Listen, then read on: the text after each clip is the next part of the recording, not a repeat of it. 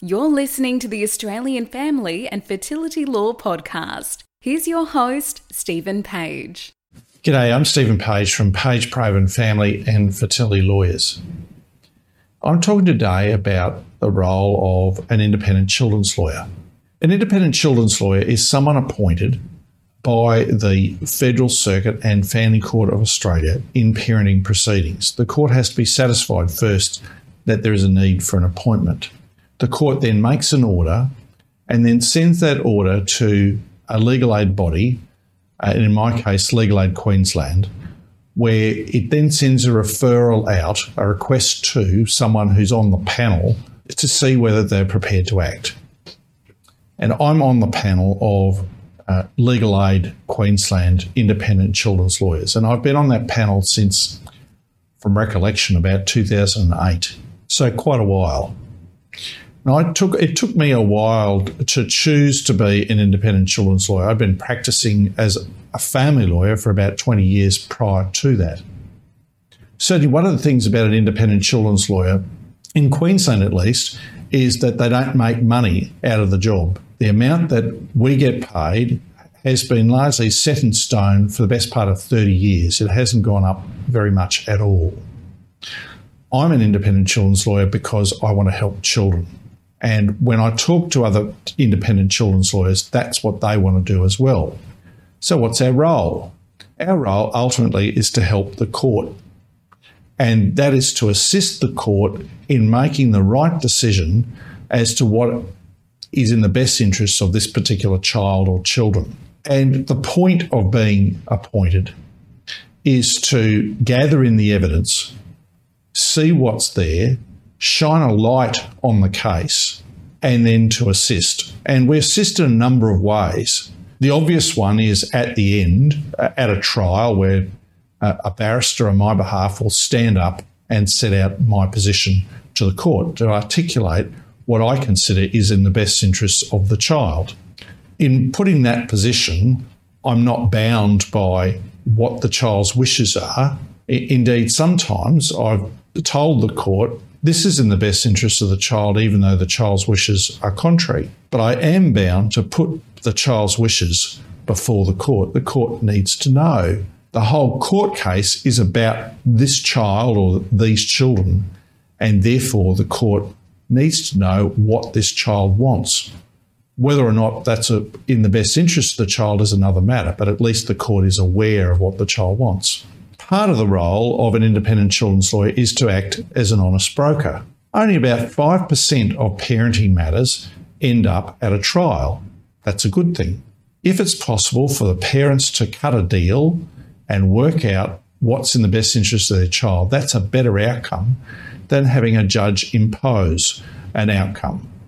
Therefore, I'm involved in negotiating matters, I'm also uh, involved in any family dispute resolution that may occur after my appointment. Uh, that might occur, for example, through Legal Aid Queensland or through the court.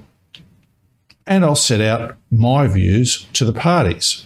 Now, they may accept my views or they may, may reject them. But of course, I'm coming in as someone independent who is just focused on that child and that child's best interests. The judges have said uh, over many years that there's great benefit in having an independent children's lawyer by acting as that honest broker. Because it helps reduce the dispute between the parents. So it's not as inflamed and therefore uh, hopefully they can move forward and have arrangements for their children outside the court environment. Because as long as the matter is before the court it's as long as it's inflamed and so far as the adults are concerned, well, they can cope with it, although it's highly stressful. The poor kids in the centre of the dispute, of course, they're the meat and sandwich. So the sooner we can get them out of the court environment, the better. That role of gathering the, in the evidence uh, involves a couple of things that I would typically do. Every case is different and it'll depend on what the needs of that case are. But in most cases, I will issue subpoenas which are a short form of court order compelling someone to typically produce documents And that might be to police or child safety or doctors or schools, amongst others, to produce documents that can then shine a light on what's happened with this family in the past and what risks there are. The second thing that I will typically do is engage a family report writer. This is either a social worker or psychologist who carries out an independent assessment of this family and, in particular, makes recommendations about what is in the best interests of this child or these children. Family report writers are not gods, neither are independent children's lawyers. We're just trying to do the best thing that we can based on the evidence before us.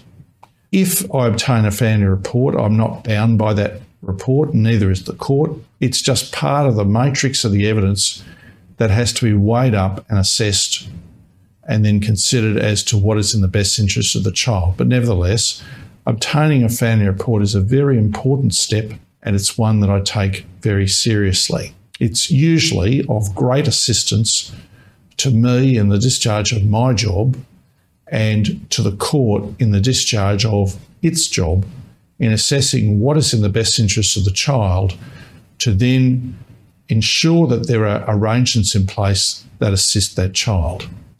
Being an independent children's lawyer is a great responsibility. It's one that I enjoy because I want to help children. There is often a desire in New South Wales, in particular, for an independent children's lawyer to meet the child and sometimes to interview the child.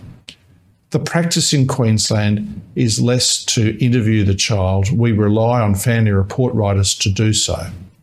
However, it's my common practice to meet the child. I want to know who this child is, even if I've only met them briefly. It's much better than reading in a piece of black and white paper uh, in an affidavit who this person is. And I think this was really driven home to me many, many years ago in a case where I was not an independent children's lawyer, but I was acting for mum. In that case, I was acting for an African woman who, who was originally from Kenya. And she was a very tall woman, best part of two metres tall. I wasn't her first lawyer, I was her second or third and she had a fight, a bit of fight with her ex, who was an Australian, a white Australian man. From recollection, he was slightly shorter than she was. Their children were girls and they were teenagers. Somehow, in all the drama that had happened between them, between the parents, I should say, in the breakdown of the relationship, the girls were estranged from their father and they identified very strongly with their mother. One day, the penny dropped for me part of the reason as to why that was the case. They happened to come to my office. It wasn't something that I'd planned, it was just one of those things that happened. I think they were going shopping in the city and they just happened to be there. These girls looked like their mother. They were cookie cutter images of their mother. They were close to six foot tall and clearly African. So when one looked, when they looked in the mirror, they identified uh, with their mother and did not identify with their father. Really, as simple as that. So as I said, I like to meet the children. I like to see the case and understand what the case is about, and I work it up because that's my job. An independent children's lawyer is a vital part of the process, and most of the time they assist in resolving the matter and moving the matter forward so that the court and the parties know what is in the best interest of the child. Thank you. Thanks for listening. If you have any questions, please don't hesitate reaching out to Stephen at pageprovan.com.au.